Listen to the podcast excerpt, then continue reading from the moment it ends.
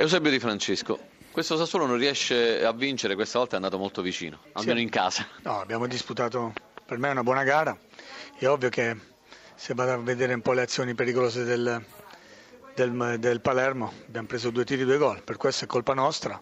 Ma detto questo, la squadra ha cercato di imporre il proprio gioco per tutta la gara, magari ha avuto in dieci minuti dopo aver preso il gol ci siamo abbassati un pochino, ma poi abbiamo ripreso in mani le redini del gioco, siamo stati poco precisi sotto porta, però abbiamo- abbiamo creato veramente tanto e penso che Sorrentino abbia fatto delle parate veramente importanti. Giovanni Tedesco, partiamo dal risultato, un punto prezioso nella, nella lotta verso la salvezza.